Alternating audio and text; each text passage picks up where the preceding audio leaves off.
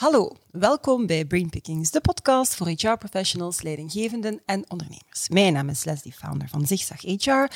En iedere week inspireren dagen we jou uit om je, jezelf eigenlijk en je vakgebied volledig heruit te vinden. Dat doen we met ons maandelijks magazine, met onze wekelijkse nieuwsbrief, dagelijkse updates via social media kanalen en natuurlijk via deze podcast. Dan kruip ik in het hoofd van een centrale gast om daar ideeën, inspiratie, best en next practices te stelen, waar jij mee aan de slag kan in jouw organisatie of in jouw HR-team.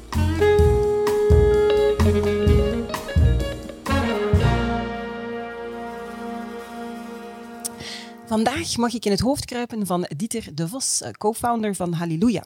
Happiness, dat is serious business, zo zegt hij. Een daling van absenteïsme en verloop en een stijging van productiviteit en klantentevredenheid, dat is wat ze beloven. Bij Halleluja bouwen ze communities van geëngageerde en dus zeer betrokken medewerkers. Altijd op een belevingsgerichte en wetenschappelijk onderbouwde manier. Dieter, dat is één brok enthousiasme en ik denk dat dat enthousiasme ook nodig zal zijn als ik me de bevindingen van het onderzoek dat ze samen met iVox hebben gedaan voor de haal. Want daaruit blijkt dat amper 48% van de bevraagde medewerkers vertrouwen heeft in zijn of haar leidinggevende. En ook al ga je dat dan een beetje positiever formuleren, dat 52% dus wel vertrouwen heeft, dat is natuurlijk niet genoeg. Ik ken niet veel van voetbal, maar een elftal waarvan slechts de helft van de voetballers vertrouwen heeft in de trainer of in de kapitein, ja, dan zal er volgens mij niet zo heel veel gescoord worden. Werkgevers staan dus voor een behoorlijke uitdaging om die vertrouwenskloof te herstellen. En daar wil ik het in deze podcast met Dieter zeker over hebben. Deze podcast sluit trouwens aan bij een reeks van podcasts met Elke van Hoof, waarin ik samen met Elke inzoom op het belang van een geïntegreerd welzijnsbeleid en wat de belangrijkste hefbomen daarin zijn. Ik ga daarin met daar op zoek hoe we anders kunnen kijken naar stress en hoe organisaties zich daar ook op kunnen op uh, organiseren. We hebben het onder andere over stresscrafting, reboarding, insourcing en over het activatiequotient. In ieder geval, als jij verantwoordelijk bent voor het welzijnsbeleid in jouw organisatie of als je je daar verder wil in verdiepen, als je op zoek bent naar inzichten en gevalideerde instrumenten, dan kan ik deze reeks met podcast met Elke van Hoofd bijzonder warm aanbevelen, net zoals de podcast waar we nu gaan induiken met Dieter. Dag Dieter. Dankjewel voor de introductie. Dat is graag gedaan. Alles goed met jou? Ja, zeker. En je bent weer helemaal aan het stralen. Hè? Je kunt eigenlijk niet anders dan enthousiast worden als je met u aan tafel zit. Dankjewel, ja. Ik ben uh, enthousiast over wat ik uh, dagdagelijks mm. mag doen bij Halleluja. Ja. Dus dan is dat heel eenvoudig van mijn kant. Ah, mooi, mooi. Zeg, vertel. Hè, je bent, um, het zal vier jaar geleden zijn mm -hmm. ongeveer, begonnen met Halleluja. Uh, jullie bieden dan shots of happiness aan. Klinkt sowieso super plezant. Wat doen jullie heel concreet en waarom doe je dan vooral wat je doet? Ik heb mij laten vertellen dat de jeugdbeweging daarvoor iets tussen zou zitten. Ja, ja, ja klopt zeker vast. Mijn, ja, mijn ondernemersverhaal start eigenlijk van tijdens mijn studententijd. Ik was mm -hmm. toen actief als, een, als hoofdanimator op een speelplein. En ik heb daar eigenlijk een groep jonge mensen gezien met een ongelooflijk enthousiasme, die van s morgens vroeg tot s avonds laat eigenlijk het beste van zichzelf gaven voor, voor 15 euro voor een ja. dag. En mm -hmm ja, dat enthousiasme, die vibe die ik daar gevoeld heb, die was enorm. Het jaar nadien stonden ze daar opnieuw, terwijl ze eigenlijk op een, op een andere vakantiejob gemakkelijk een veelvoud konden verdienen. Mm -hmm. En toen was er bij mij al een trigger van er is heel veel meer dan eigenlijk uh, puur verloning of uh, andere, uh, andere aspecten aan de job. Mm -hmm. En vanaf dan is bij mij de trigger ontstaan om, om, om daar iets uh, mee te gaan doen. En uh, ja, vier jaar geleden ben ik dan ook uh, vanuit die vibe, vanuit die ingesteldheid ja. begonnen met Halleluja. Oké, okay, en, en concreet, wat bieden jullie dan? Heel, die, die, shots of happiness, wat moet ik mij, daar, wat moet ik mij daarbij voorstellen? Mm -hmm. Een vraag die we heel veel krijgen, een vraag die, we heel, die heel belangrijk ook is. Het moet natuurlijk ook tastbaar worden. Nu misschien eerst even inzoomen op een shot of happiness zelf. Mm -hmm. Dus een, een, een, shot of happiness heeft eigenlijk als doel om engagement en betrokkenheid te gaan boosten. We willen ja. dat eigenlijk actief gaan, eh, gaan boosten. Nu, uh, het, waar, waar we toe komen met een shot of happiness is eigenlijk heel specifiek dat mensen heel persoonlijk gaan connecteren met elkaar, met het team, mm -hmm. maar ook met het bedrijf. En dat, dat het bedrijf ook de mogelijkheid heeft om op die manier de betrokkenheid uh, te gaan ja, te gaan verder laten evolueren, te gaan, mm -hmm. te gaan op Ze bijna injecties bijna. zijn bijna injecties, ja, ja, inderdaad. Mm -hmm. Ze worden eigenlijk steeds aangeboden in de vorm van een traject. Het gaat eigenlijk uh -huh. altijd over de kleine dingen des levens. Bij Shots of Happiness mag je niet, geen grote dingen voorstellen. Het gaat hem ook niet om die grote dingen, maar het gaat hem echt over kleine dingen die een impact hebben, die zorgen mm -hmm. voor een beleving. Het is een beleving bij mensen. En die beleving is heel belangrijk. Uh, die beleving zorgt eigenlijk voor een positief gevoel en dat positief gevoel zorgt eigenlijk voor een race met succeservaringen. En op die manier een boost in engagement en betrokkenheid. Mm. Nu, als we dan gaan inzoomen op die beleving zelf, Uh, ja, daar kan ik, heel, kan ik heel, heel ver in gaan, maar het is moeilijk om uit te leggen tegelijkertijd. Mhm. Een beleving, dat is iets dat je echt zelf ook gaat gaan doen, dat je zelf gaat, eh, gaat letterlijk gaan beleven. Dus als we dan echt gaan kijken wat een shot of happiness is, gaat het echt over die kleine dingen. Is een complimentje, is een mopje, is een is een, is een challenge, is een spelletje, maar allemaal als doel om specifieke problemen te gaan aanpakken. Wij gaan niet zomaar shot of happiness gaan loslaten op een organisatie. We willen echt gaan kijken wat leeft er in die organisatie, wat is de uitdaging. Het zijn heel vaak zaken zoals van feedback geven, feedback krijgen, eh, zaken rond autonomie, zaken rond eh, de, eh, de relatie tussen medewerker en leidinggevende. En daarop willen we eigenlijk gericht een, shot van, een, een traject van shots of happiness gaan loslaten op de mensen. Nu, eh, ik zou iedereen willen uitnodigen om misschien eens op de website van uh, Halleluja is een testshot gewoon te bestellen, want het beleven is eigenlijk het beste van al. Als ik ze heel specifiek ga uitleggen, een complimentje kent iedereen, een mopje Ja. kent iedereen, dan ga je denken van, heeft dit nu een effect? En dat is een terechte vraag, dat is zeker een terechte vraag, maar het gaat hem eigenlijk ook echt over die aaneenschakeling van kleine zaken. En dat blijkt toch wel degelijk een uitdaging voor de bedrijven en de klanten waar wij eigenlijk voor werken, dat het geen evidentie is om dat eigenlijk, om dat engagement en die betrokkenheid op lange termijn eigenlijk Ja. op peil te gaan houden. Om, om te vermijden dat het in, hup, een keer in de hoogte gaat en dan weer naar beneden Mhm. en dan pas een hele tijd later hup, weer naar... Dus ik hoor recht zeggen, inderdaad, een traject voor, Mhm. voortdurend. En kan me inbeelden, moeilijk om, om te begrijpen wat het is. Makkelijk om te... ay, makkelijk, beter om Mhm. het te, te beleven. Ehm, maar het is in ieder geval, en ik denk dat ik het in de introductie ook heb gezegd, het is, het is sowieso gebaseerd op een wetenschappelijk onderbouwd Mhm. model. Hè. Mhm. Misschien is het zinvol dat je daar even iets meer over vertelt, dat mensen inderdaad van een shot of happiness, hoe gaat mij dat beter maken of hoe gaat die betrokkenheid dan, dan verhogen? Vertel eens, hoe, hoe, hoe is dat opgebouwd? Op, welke, op basis van welk onderzoek stoelt eh, jullie, jullie model? Oké, nee, nee, zeker. Wel, het onderzoek is eigenlijk een groot stuk gebaseerd op literatuurstudie, ook een, ook een, ook een stukje eigen onderzoek. Maar het, gaat, het is eigenlijk gebaseerd op het Job Demand Resources model. Eigenlijk een vrij gekend model eh, in de HR-literatuur. En wat zegt dat eigenlijk? Dat er eigenlijk resources zijn en demands bij medewerkers. En een resource is dat een medewerker energie oplevert. Bijvoorbeeld, ik heb een goede relatie met mijn leidinggevende. Of ik krijg op regelmatige basis feedback. Of ik krijg, krijg erkenning van eh, mijn eh, collega's. Dat zijn zaken die energie opleveren. Daarnaast heb je ook zaken die energie kosten. Dus dat zijn de demands. Dat zijn zaken zoals bijvoorbeeld stress. En wanneer er eigenlijk in verhouding meer resources zijn dan demands, dan gaat iemand een hoger engagement en dus meer productiviteit, eh, een hoger engagement en dus meer betrokkenheid ook gaan opnemen naar de organisatie. En dat vertaalt zich op zijn beurt in eigenlijk ja, productief en creatief gedrag naar de organisatie. En dat is dan eigenlijk het interessante stukje daaraan. Een bestaand model dat ik je nu eigenlijk gewoon uitleg. Een sterk model houdt ook nog steeds stand. Nu samen, en dat is zeker een vaste verdienste van mijn eh, collega Caroline Hendricks van eh, de KU Leuven, hebben we daar eigenlijk nog drie pijlers aan toegevoegd aan dat model. Ehm, die nog meer eigenlijk het engagement en die betrokkenheid gaan boosten en ook rechtstreeks op productief en creatief gedrag de hoogte willen gaan injagen. Dat zijn, drie, dat zijn drie zaken, namelijk de power of fun, de power of psychological safety en de power of small wins. En als we dan gaan kijken voor de power of fun, ja, dat gaat over die beleving. Ja. Eh, beleving bij Halleluja is heel erg belangrijk. 96% van de dingen eh, die wij als persoon doen, doen we eigenlijk eh, ja, eh, intuïtief. En eigenlijk slechts 4%. Daar denken we echt, dat is ratio. Daar denken we goed over na. Daar denken we goed over na. Dus die 96% aanspreken om iets te gaan bereiken is heel erg belangrijk. Nu, wij gaan die belevingen, die, die positieve belevingen, heel hard gaan uitspelen. Eh, we, zijn daar eigenlijk een beetje, we baseren ons daar eigenlijk op de, op, op de theorie rond. Nu ben ik even kwijt, sorry. Ik ga twee seconden wachten. Hmm. Ehm, ik zeg het honderd keer en nu ben ik het kwijt. En heb je het ergens in uw voorbereiding Nee, maar ik ga- het gaat mij terug. eh, het gaat eh, de Broden en Bill theorie. Sorry. Mhm. We baseren ons daarbij eigenlijk op de Broden en Bill theorie. Mhm. En de theorie zegt eigenlijk wanneer iemand eigenlijk een positieve emotie gaat beleven, dat hij enerzijds zijn blik gaat verruimen, maar Uh-huh. ook beter in staat gaat zijn om nieuwe vaardigheden te gaan ontwikkelen en nieuwe zaken te gaan leren. En we hebben, we hebben, eh, je kan het eigenlijk simpel gaan testen. Er zijn er bestaande onderzoeken naar waarbij twee groepen mensen eigenlijk éénzelfde rekensommetje kregen, of, of meerdere eh, zelfde rekensommetjes kregen. En de ene groep kreeg op voorhand van de rekensommen eigenlijk een beleving. En wat bleek dat die tot 12% beter scoorden op diezelfde rekensommen en eigenlijk ook sneller tot de juiste antwoorden Ja. kwamen. Dus dat is die power of fun, die power of eh, eh, ja, die beleving echt die we heel hard in onze shots willen gaan verwerken. Natuurlijk wel heel gericht naar de organisatiecultuur, Ja, ja. maar die beleving is wel heel erg belangrijk. En dan de, de power of psychological safety, psychologische veiligheid. Een, een, een, onderwerp dat al heel, heel of toch al even uh, heel hard leeft. Dat vertrouwen, het gevoel hebben dat je weet dat je feedback kan geven, feedback kan krijgen.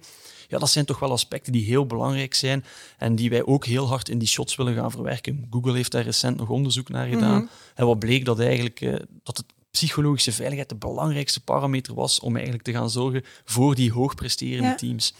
Dus dat is, dat is, ook eentje die we er heel graag in meenemen. En de laatste dan is de power of small wins.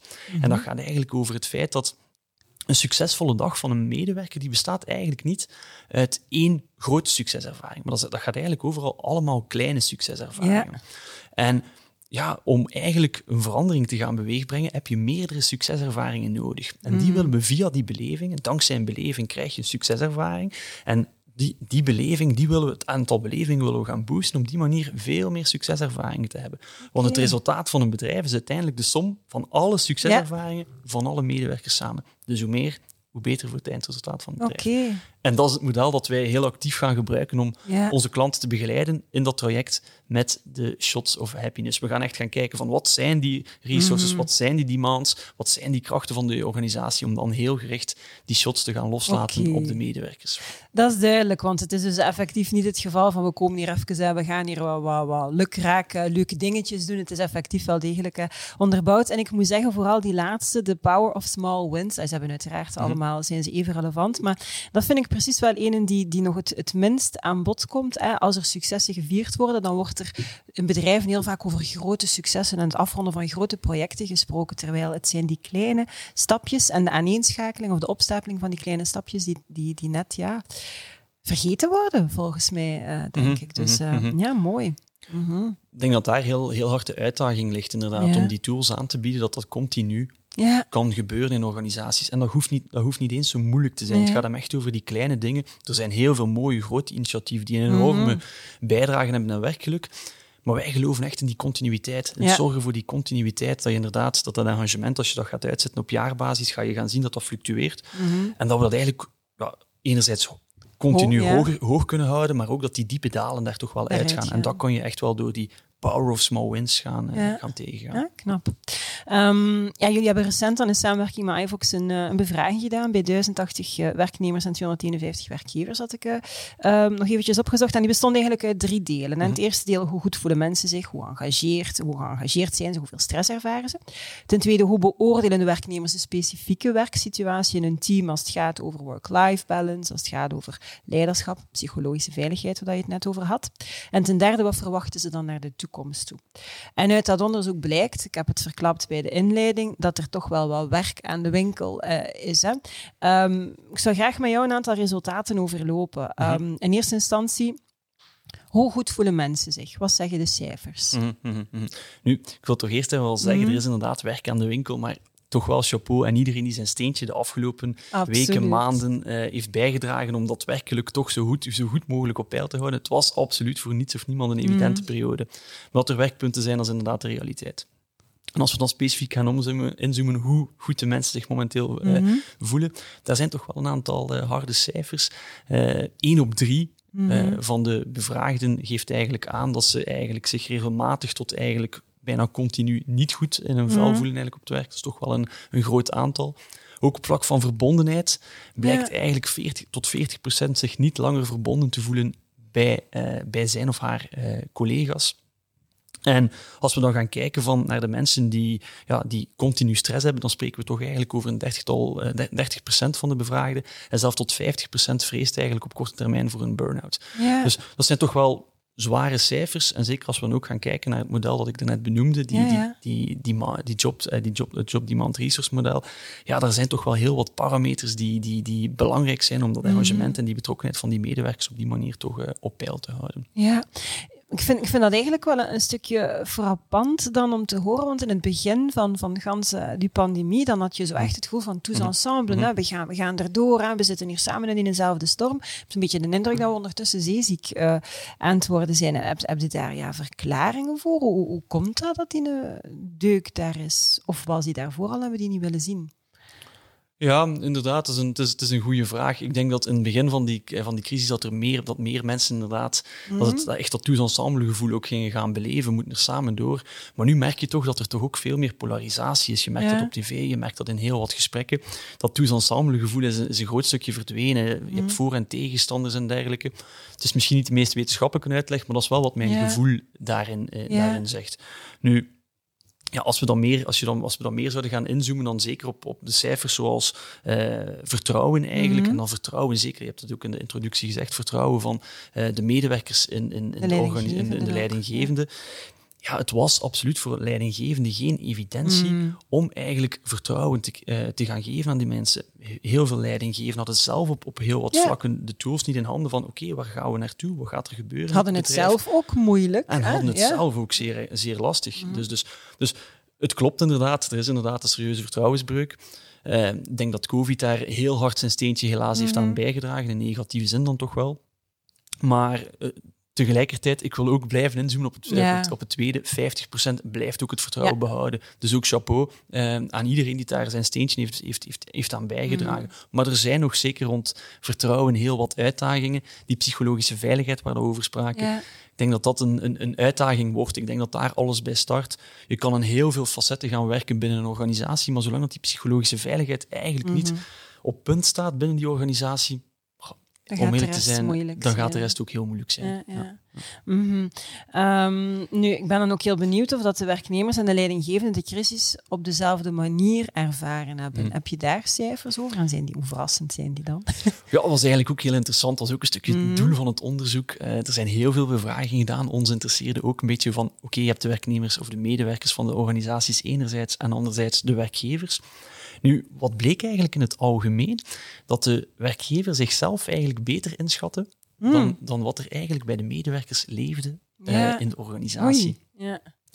Op zich eh, daarom geen zeer, zeer grote verschillen, maar toch wel belangrijk. En ik denk, ik, wil daar zeker ook, ik, ik wil daar zeker ook het nut van goed weten wat er leeft op de vloer aankaarten. Het gevoel bij het management is niet altijd het gevoel dat eigenlijk op de bedrijfsvloer eigenlijk echt gaat gaan leven. Als we bijvoorbeeld gingen gaan kijken eh, naar de aanpak van eh, heel de COVID-crisis, vond eigenlijk 65% van de medewerkers van de organisatie dat dat eigenlijk goed was, dat dat eigenlijk een goede aanpak was.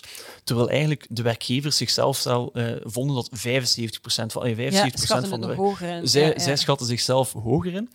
Als we dan gaan kijken naar doe ik mijn, eh, of, of, of ze hun job graag deden, waren de Mhm. werkgevers eigenlijk ook over het algemeen meer tevreden dan eigenlijk een doorsnee Mhm. medewerker.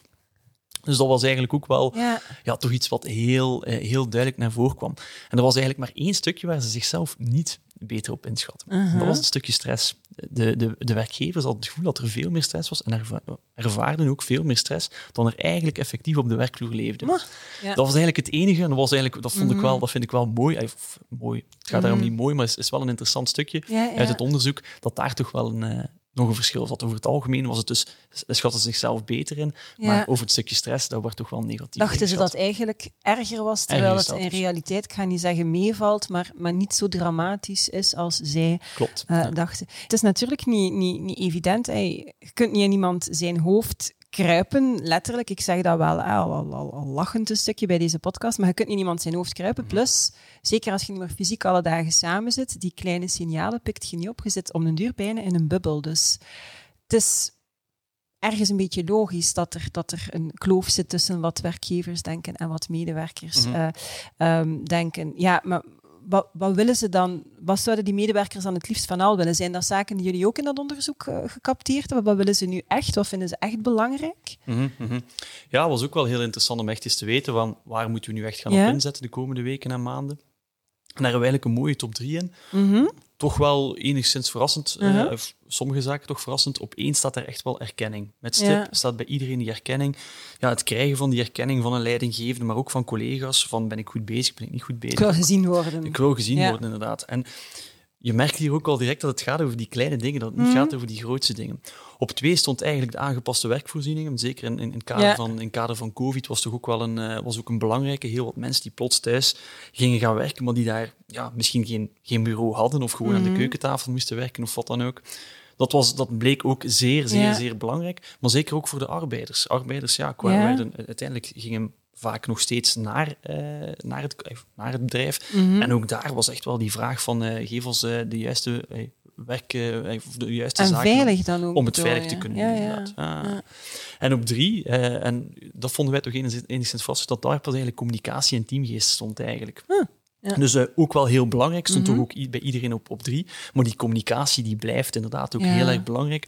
Maar de digitale kanalen, ja, die laten wel toe om te communiceren, maar zoals we net ook al aangaven, blijft het geen evidentie om daar, Mhm. van, daar langs dan ook alles te gaan eh, capteren. Je mist toch een aantal eh, stukken van, het, van een live gesprek eigenlijk, als het ware. Ja, absoluut. En mensen kunnen zich ook makkelijker wegsteken een stukje, denk ik Mhm, dan. Hè? mhm, Als je, mhm. Anders als je door de gang loopt en men ziet, ja, je, je kunt niet een gaatje in de grond maken. klopt. Terwijl als ze u bellen of, of via Skype of wat dan ook, kun je niet opnemen. Hè? Ja, Allee, als je kunt ervoor kiezen om, om niet te beantwoorden. Oké, ehm ça va.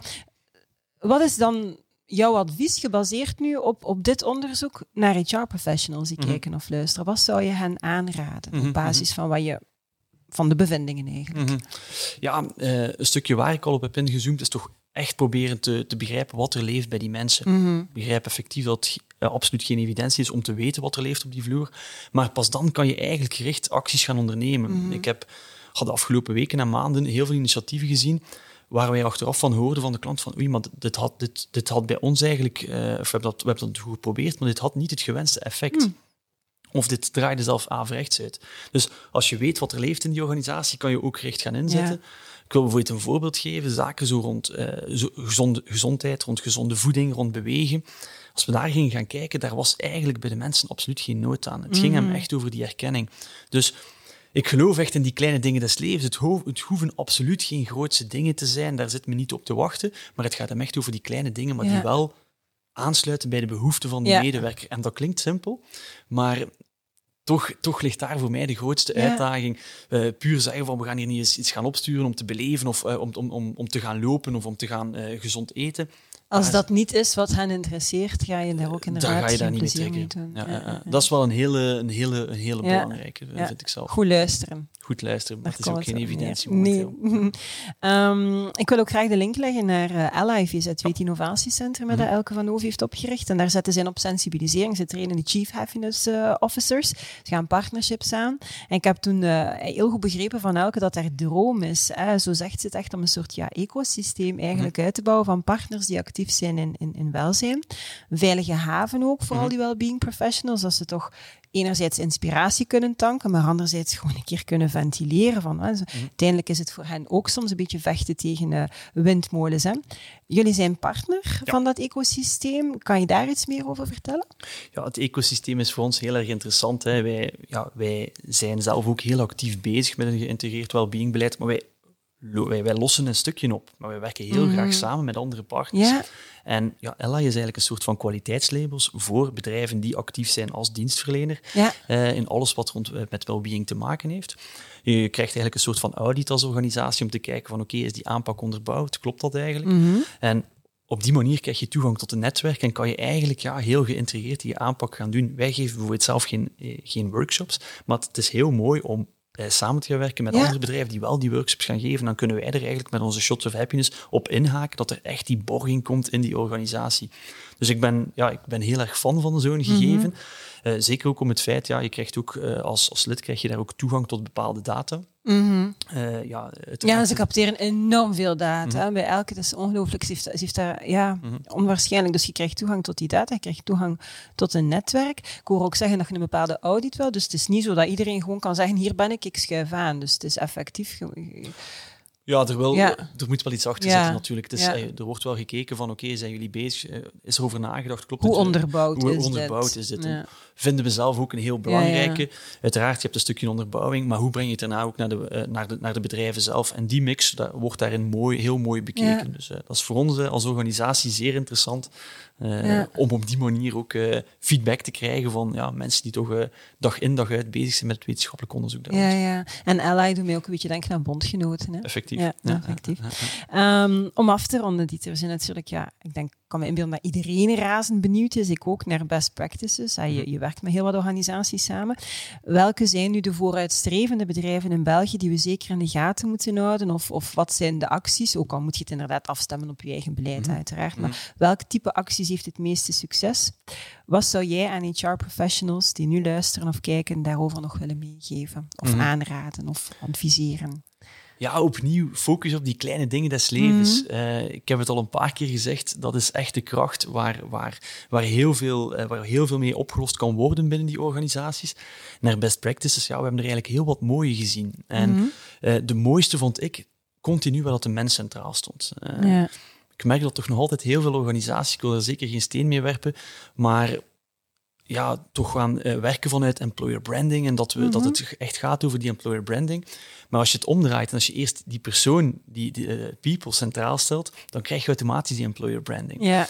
En ik vind, ja, bij toch een aantal, eh, een aantal klanten hebben we dat heel mooi gezien. We hebben dat bij Little heel mooi gezien. We hebben dat bij ABN Bev heel mooi gezien. Bij Mars, eh, bij Mars België hebben we dat heel mooi gezien. Ook bij Kinarps. Dat ze er echt in slaagden om eigenlijk week na week met die kleine dingen, heel vaak rondherkenning ook, uh-huh. mensen te gaan blijven triggeren. En dit vind, dat, vind ik, dat vind ik eigenlijk heel mooi, want je kan heel grootse dingen op poten gaan zetten en je mhm. kan heel veel zaken gaan opsturen of mensen gaan samenbrengen. Maar uiteindelijk is het die continuïteit die het verschil gaat gaan maken. En dat is waar ik uh, warm van word en waar ik uh, dag na dag uh, voor opsta om onze klanten mee te helpen. Super, dat is ook engagement uiteindelijk. Zeker en vast. Dankjewel, Dieter, voor, voor de inspirerende podcast en voor ja, nog eens het enthousiasme. Het straalt er gewoon uit. dus ik denk dat alleen al gaat mensen ongetwijfeld inspireren om een keer te gaan kijken op jullie website naar die Shots of Happiness en om er misschien eentje te bestellen. Schitterend, Oké, okay, merci. Dankjewel ook aan jullie om te, om te kijken of om te luisteren. Vond je deze podcast fantastisch. Vertel dat dan natuurlijk verder aan zoveel mogelijk mensen. Heb je honger naar nog meer, kan je natuurlijk altijd naar de website van Halleluja gaan kijken. Daar vind je ongetwijfeld nog meer inspiratie over die shots of happiness. Het allerbelangrijkste natuurlijk, daar sluiten we elke podcast mee af. Dat weten jullie al, maar ik blijf het herhalen. Absoluut. It's a great time to be in HR. Tot de volgende.